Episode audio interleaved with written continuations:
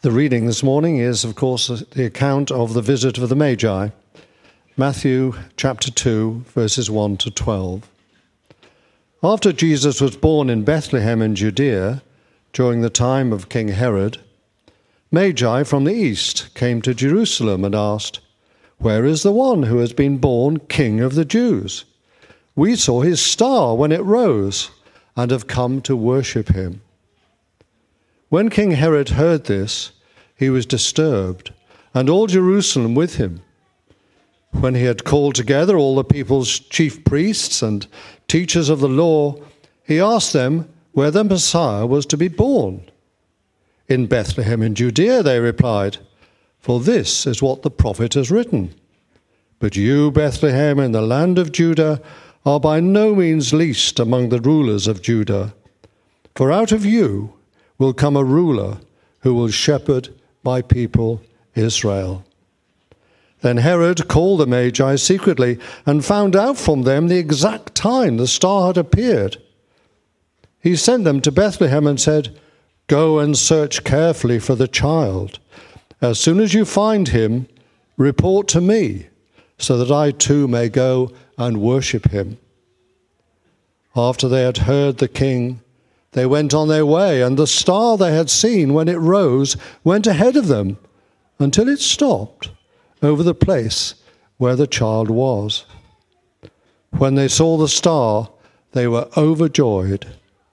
On coming to the house, they saw the child with his mother Mary, and they bowed down and worshipped him.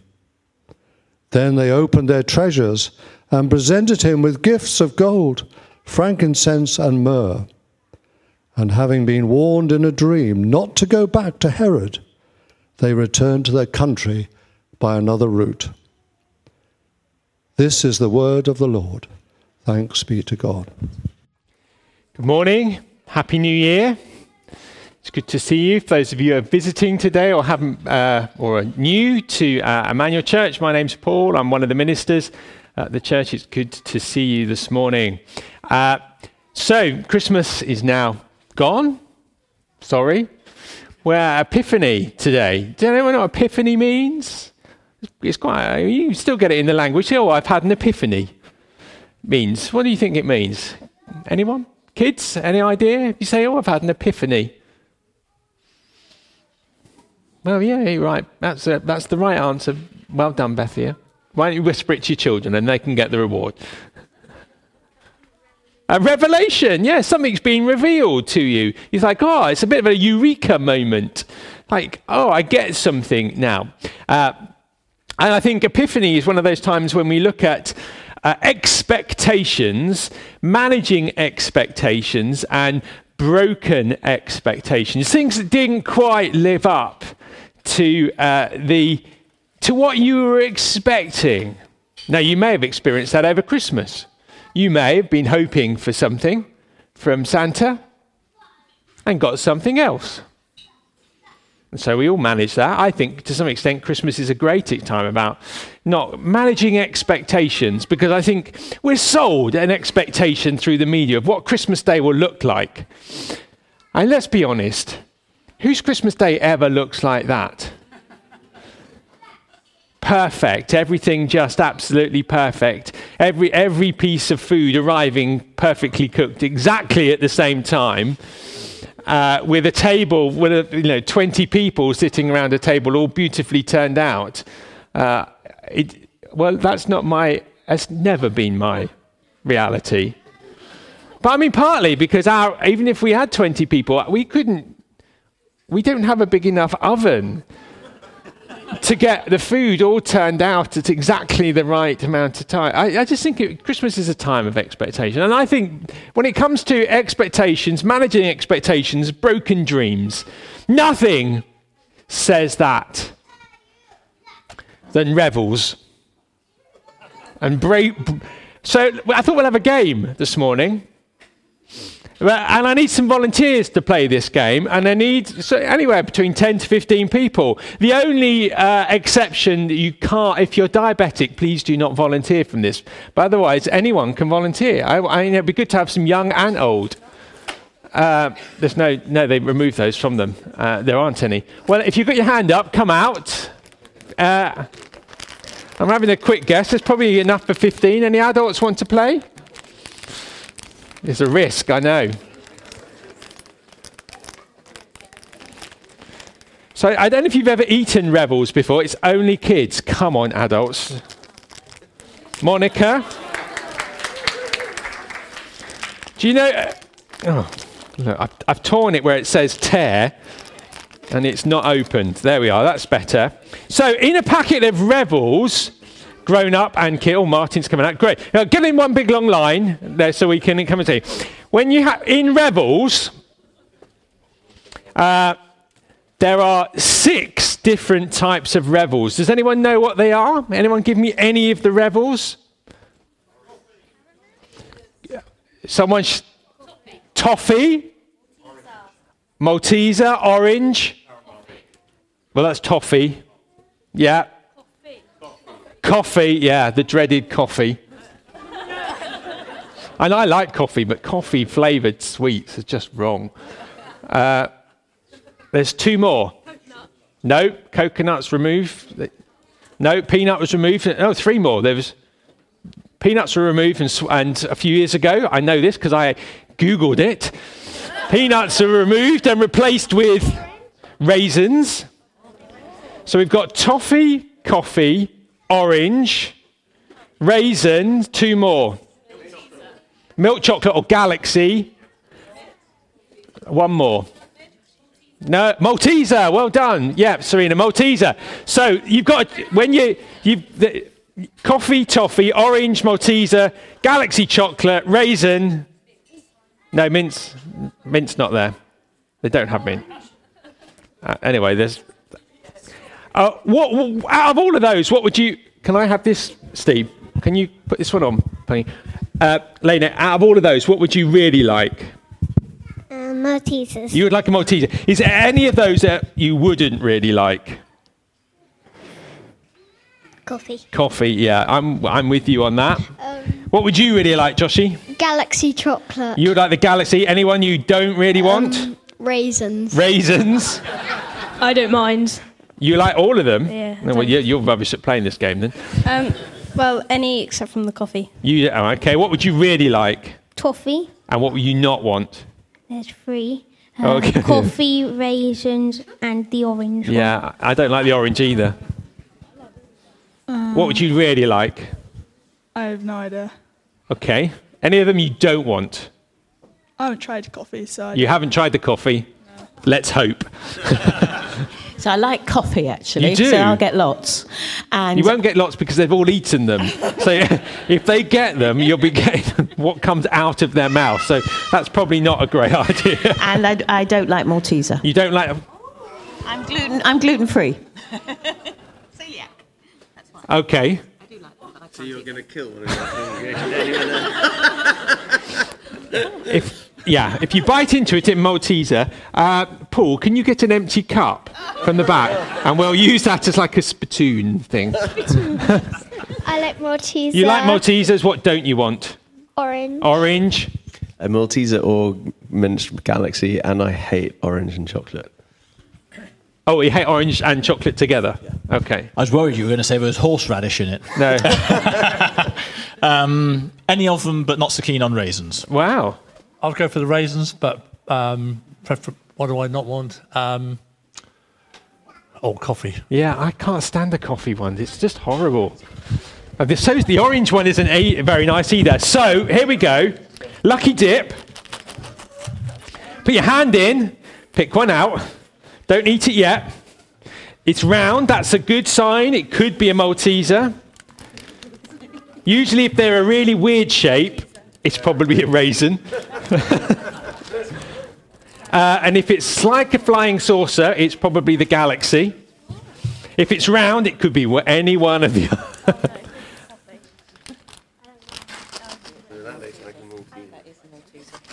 well, you got, it could be. That could be. Is it really light? Well, no, no you can't. Is it really light? Here, I'll swap it. Go. Or, or a small one. You don't usually get small Maltesers. Don't look, that's cheating. right, here we go. I'm going to go for this one. And I did look. So I know exactly what this one is. I'll leave that there. I'll take this with me. Right, pop it in your mouth, everyone. Give a chew. Look at the faces. Right, what do we think you got? Malteser. You got Malteser. Well done. Malteser. Malteser. I got an orange. Oh. I actually don't know. What do you mean you don't know? Try another one and take a little bit longer in s- tasting it. Don't just swallow. Malteser. Coffee. Ah! Did you want to spit it out? Yeah. go- Yum. what what flavour was it? Uh, Malteser. Malteser. Coffee, yummy. Coffee. Orange. Orange. Did you like the orange? No. Galaxy chocolate. Oh, well done. Malteser. Malteser. Well, you Orange. didn't. Orange. Orange. You didn't want the Mal. Oh no. So, see, Revels is one of those. Are you going to get what you hope for, or are you not? And I did. Well done. Thank you very much.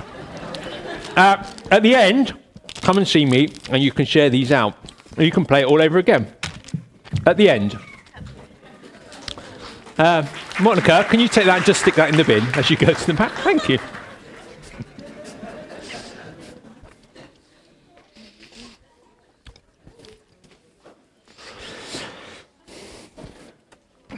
Well, some of you got what you were hoping for. Some of you uh, were bitterly disappointed, and that's one of the reasons why I, I never, I never buy Revels uh, to eat at all because out of all the flavors, I don't like two of them, and and it seems to be that they're naturally attracted to me, the two that I don't like, and so I don't buy them because I don't want to, to be have my disappointment of eating chocolate, which should be a nice experience, to find it's ruined with orange or coffee.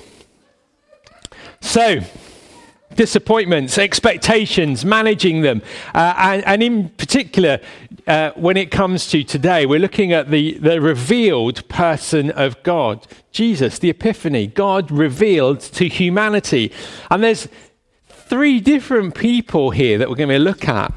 The expectations of what they were thinking when they came to Jesus, and the reality, and then what we can learn from that as a church about how we represent Jesus or represent Jesus to a world. Because actually, our world has some expectations of who Jesus is, what his character is like, and quite often, that is at odds to what he really is like and who he really is. And as a church, our job is to represent him or to represent him to a nation. So let's look. First of all, the Magi, uh, they'd come from the east. We know that. We don't really know where they had come from, but they seem to know something about Jewish culture, the Jewish uh, prophecies. So it's been surmised that perhaps when the Jews were in exile in Assyria and Babylon, uh, the cultures were, uh, were, were studied by their scholars, the Jewish culture and history and, and, and scriptures were studied, and that's maybe why these people from the East had some understanding of Jewish culture because they'd studied it. We don't know, it's a guess. But anyway, they'd come, but their expectations are clearly seen when they ex- they're looking for a king, seen by the following a star. Where do they go? Where you're expecting to find a king. They go straight to the palace. Because that's where you find princes. Royal princes are always found in palaces, aren't they? They're not found anywhere else. And so they went to the ki- they went to the palace. They were obviously looking for a very classic model of a king. They were looking for palaces and robes and crowns. The reality of the situation, though, is that they found him in a small house with swaddling clothes, clothes, no posh robes, and no crown at this time. And the only crown he does wear in his life, in his earthly life, is a crown of thorns that's put on his head. Very different to the expectation of the Magi. But interestingly, the Magi's response is one of overcoming the expectations that they had, and it led to worship. So they were prepared to move from their understanding to the reality and come to a place of worship. So they had certain expectations, they weren't managed, uh, they weren't delivered, but they, on presenting the real Jesus, they worshipped and they brought uh, prophetically some gifts for him. Uh, of gold, frankincense, and myrrh, speaking of the life of this child. The second person, Herod. Now, we looked at Herod a little bit last week. We know that he, on the whole, was not a nice king. He had some power issues. He had certainly had uh, some uh, vulnerabilities in his character, in that he was constantly, uh, constantly looking out for anyone that was going to try and undermine his authority, usurp his position in the society. And so his expectation when someone came, comes and says, We've come to worship the king, he's the newborn king, his reaction is, What newborn king? There's someone who's threatening my position, someone who's threatening my lifestyle, uh, uh, who is now a challenge to me. And I have to remove that because I need to forcibly remove this threat to the way, my way of life. And I think in society there is a perception that Jesus is a threat to our way of life. And therefore, our response to that or as a society is to ignore him because, or, or to, uh, to dismantle Jesus in a way that he is no longer a threat. And so Herod did exactly that. I'm going to dismantle Jesus so he's no longer a threat. How am I going to do that? I'm going to have all the babies killed. So, but the reality was this king had not come to challenge Herod's authority, he'd not come to challenge Herod's crown because he was not looking for the crown of Israel. He already had a crown, and his kingdom was beyond an earthly kingdom. He hadn't come to challenge and to usurp Herod, he'd actually come to save Herod. He'd come as a gift to redeem Herod.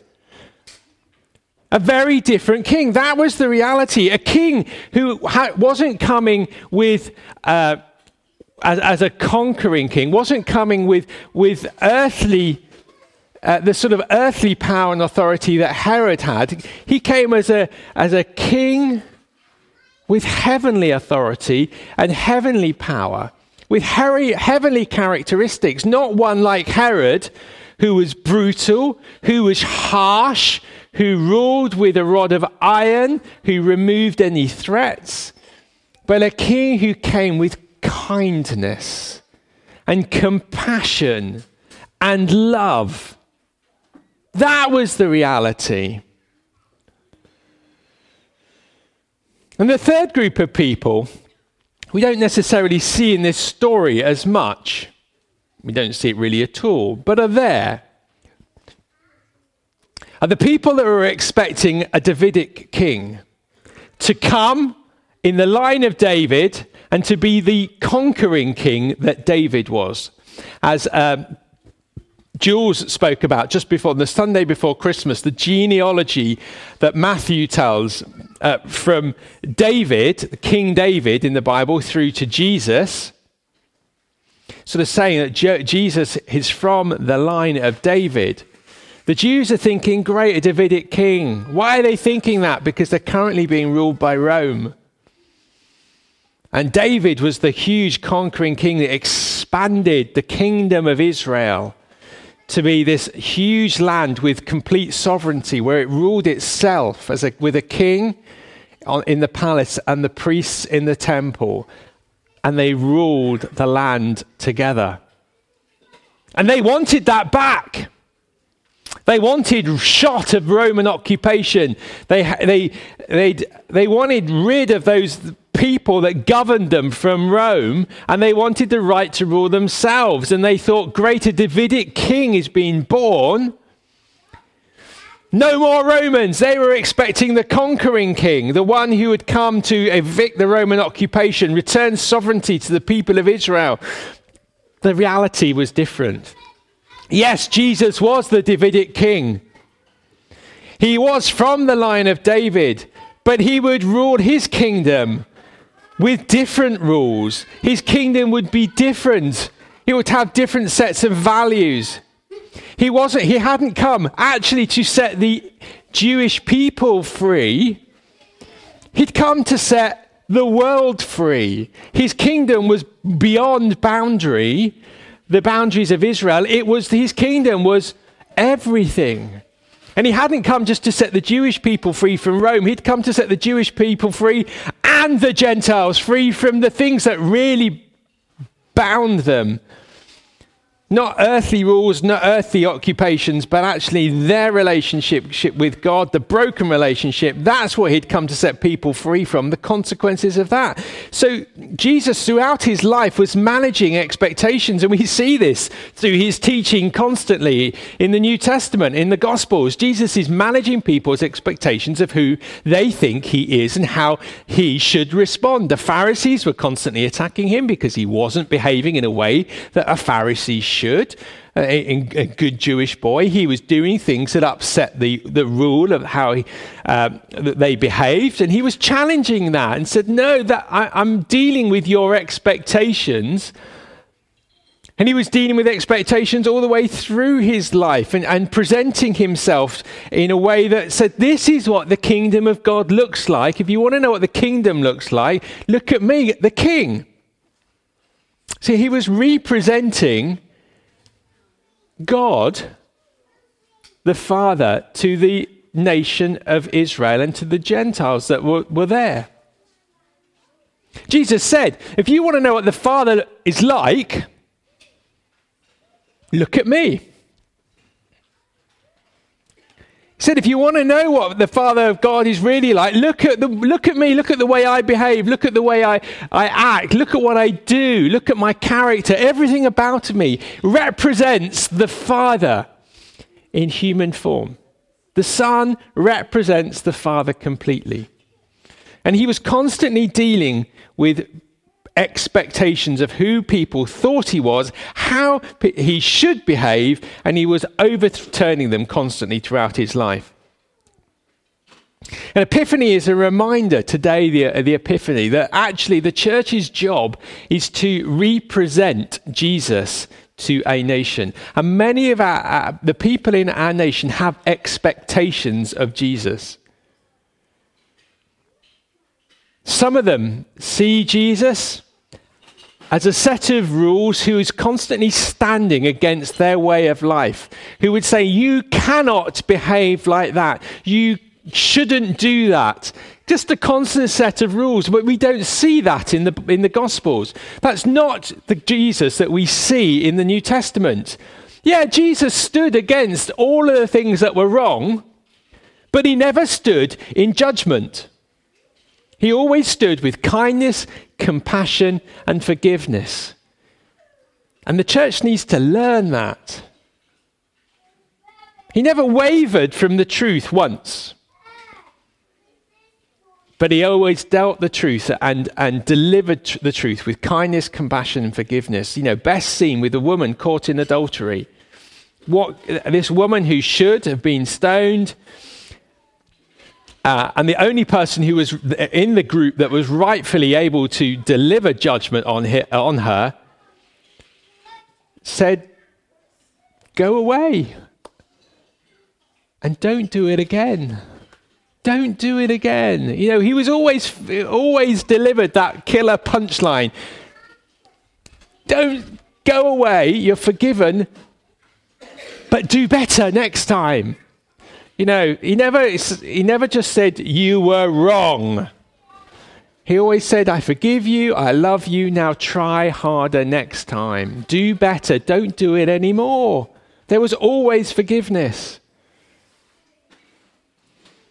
We also, in our society, are presented with the Jesus, gentle Jesus, meek and mild. You know, the, the sort of lovely image of blonde haired, blue eyed Jesus who just sort of floats around ethereally and, and challenges no one Well, we don't see that in the Bible either. Jesus was far from uh, uh, the sort of gentle Jesus, meek and mild. He stood up. He was certainly not the doormat that, they, that people portray him. And actually, the church needs to stop being a doormat to society as well and starts to stand its ground and say, No, I'm not, this is not true. Jesus was the prophetic voice of God to a nation. That was the revealed heart of God. The prophetic voice to a nation was not the, not the gentle Jesus, meek and mild. The, the, he was the, uh, the, the God who said, This is wrong. Now stop it. Always done with love, kindness, compassion, and forgiveness, but delivered nonetheless. Words of truth were always, always delivered, but tempered with compassion, kindness, and forgiveness and love. Uh, and I don't know if you've. Uh, if you have managed to push on through and get through the whole Bible in a year last year, or if you started it again this year, but Nicky Gumbel is one of, he's constantly talking about, uh, you know, love. Uh, sorry, truth uh, is nothing, is harsh without love. And love is weak without truth. And you need both. You need the prophetic voice of, of truth, and you need the evangelistic voice of compassion and love, and you need them together. So, a, I want to challenge us at the beginning of this new year.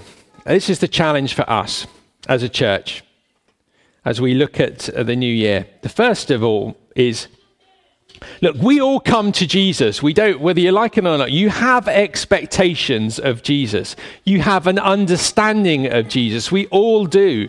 Uh, whether you know him well or you don't know him very well at all, you have some understanding of Jesus. As soon as I talk about him, your understanding of him uh, kicks in in your head. Jesus is the revealed person of God. You know, God is revealing himself in the person of Jesus. But God is also mystery.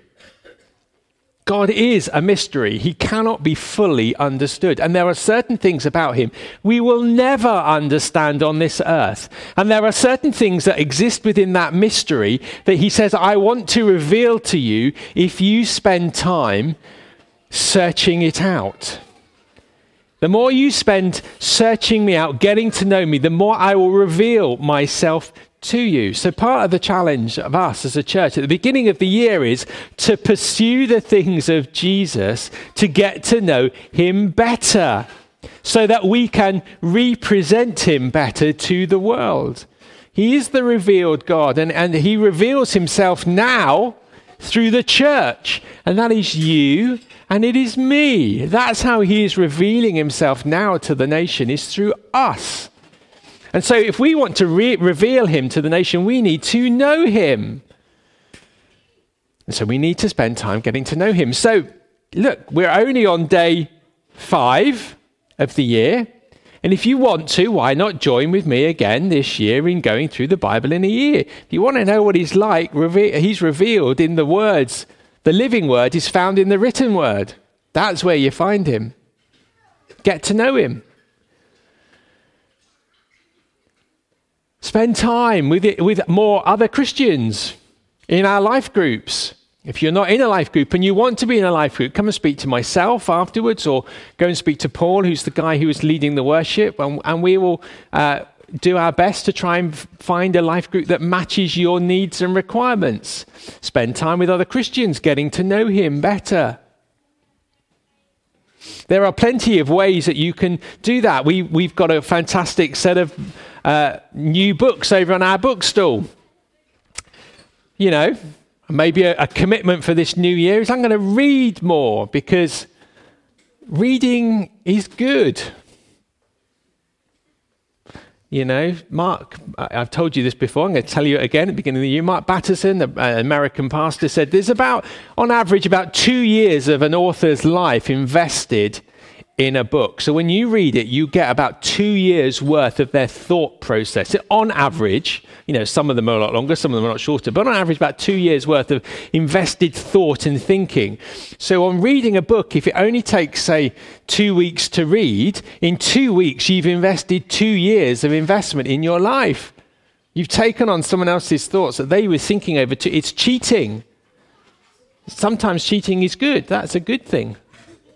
So go. There's some fantastic books over all on different areas of subjects. In doing that, you get to know him better, and then the more we get to know him, we can represent him better.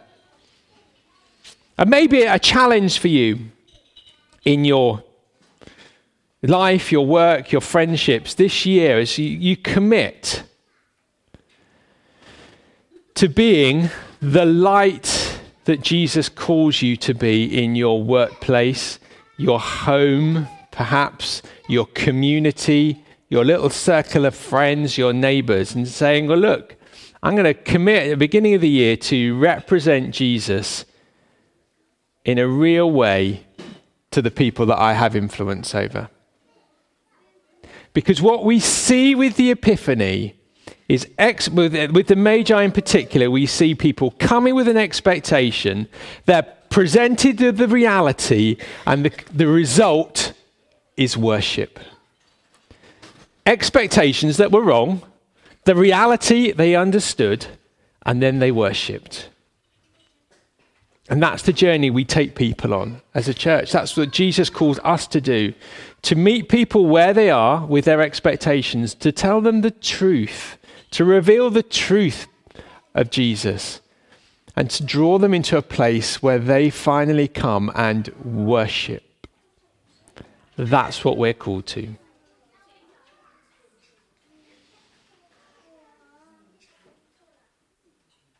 So, as an act of commitment, if you want to, I think firstly, let's just just say at the end of the service, there will be an opportunity. If, you if you're dealing with disappointment, in particular disappointments of broken expectations with God, God can deal with that. His shoulders are broad. He already knows anyway. It's not as if it's going to be a shock to him when you tell him. He's more than aware anyway. But go and get prayer for that at the end because actually God, need, God wants to sort that out wants to put that thing right with you and him, needs to get that done. So if that's you, it's going to be prayer ministry over by this Christmas tree at the end of the service. And there'll be people there who are, who are trained and who will pray alongside you. Okay? But if at the beginning of the year that you want to commit, I'm just going to commit before God and those people around me that I, I'm going to represent Jesus in a, a, true and a healthy way, to the best of my knowledge, the best of my understanding, the best of my capacity and capability, to the people around me, at my home, my community, my workplace, my friends, and my family. Why don't you stand now?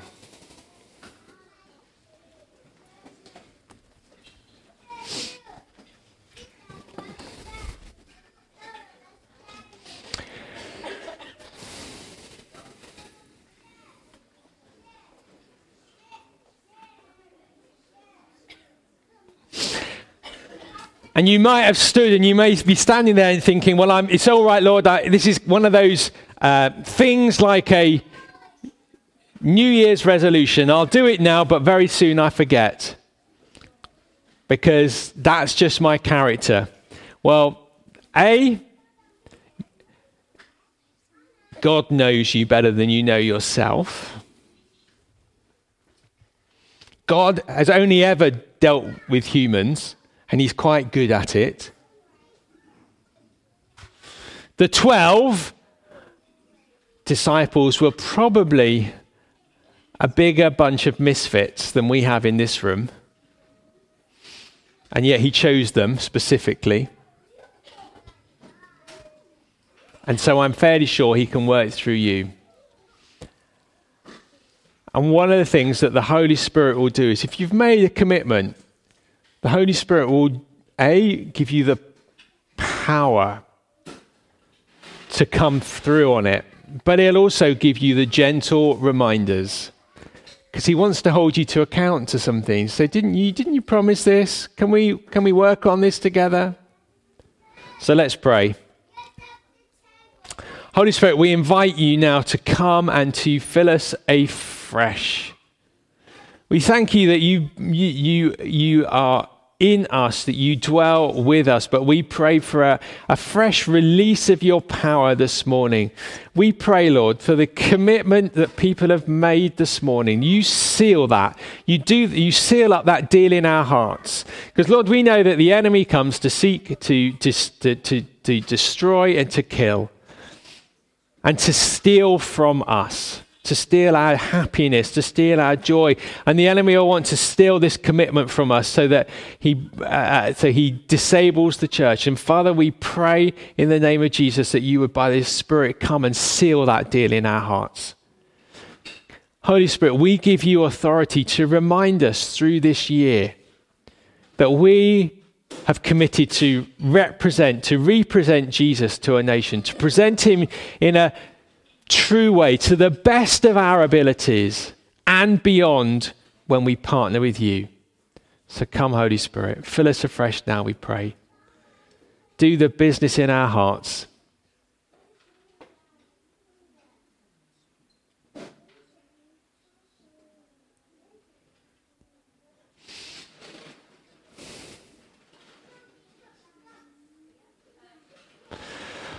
I just while we were praying, I felt that the, the Lord was saying that you know, there's some people here that I thought, well, it's all right. I've stood, I've done this so many times now, and every time I've not lived up to it.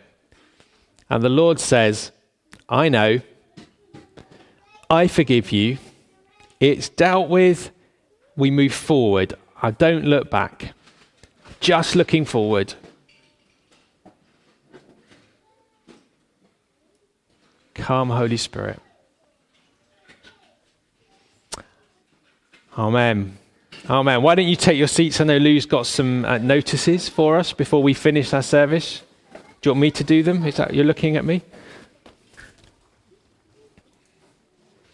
Uh, notices before we finish.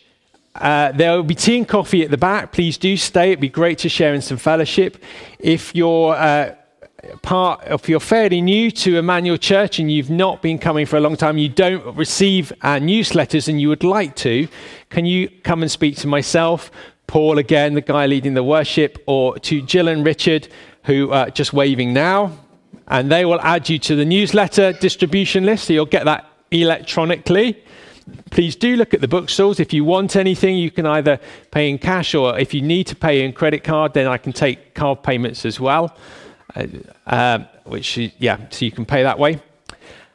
Uh, and, and finally, next Saturday at 2 p.m., some of us, a long, long, long, long, long time ago, had booked to go and see Buddy at Southampton, the Mayflower Theatre in uh, Southampton. We have three tickets available if uh, that have been paid for, but the people cannot go to. If you would like to go to that, and uh, are free. So it's two o'clock at Southampton. It may be that you need a lift there. That's not a problem. We can sort lifts out.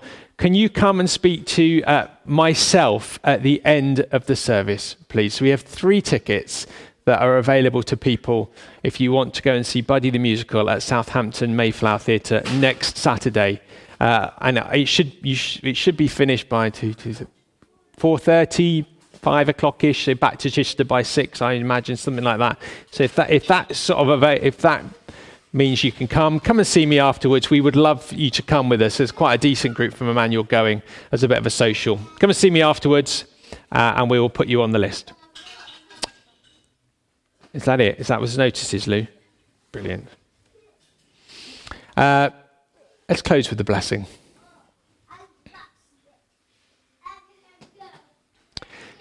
The Lord bless you and keep you. The Lord make his face to shine upon you. The Lord turn his face towards you, be gracious to you, and give you his peace. And the blessing of God Almighty, the Father, the Son, and the Holy Spirit rest upon you and remain with you always. Amen. So go in peace to love and to serve the Lord. Amen. Tea and coffee, prayer ministry. Thank you for coming.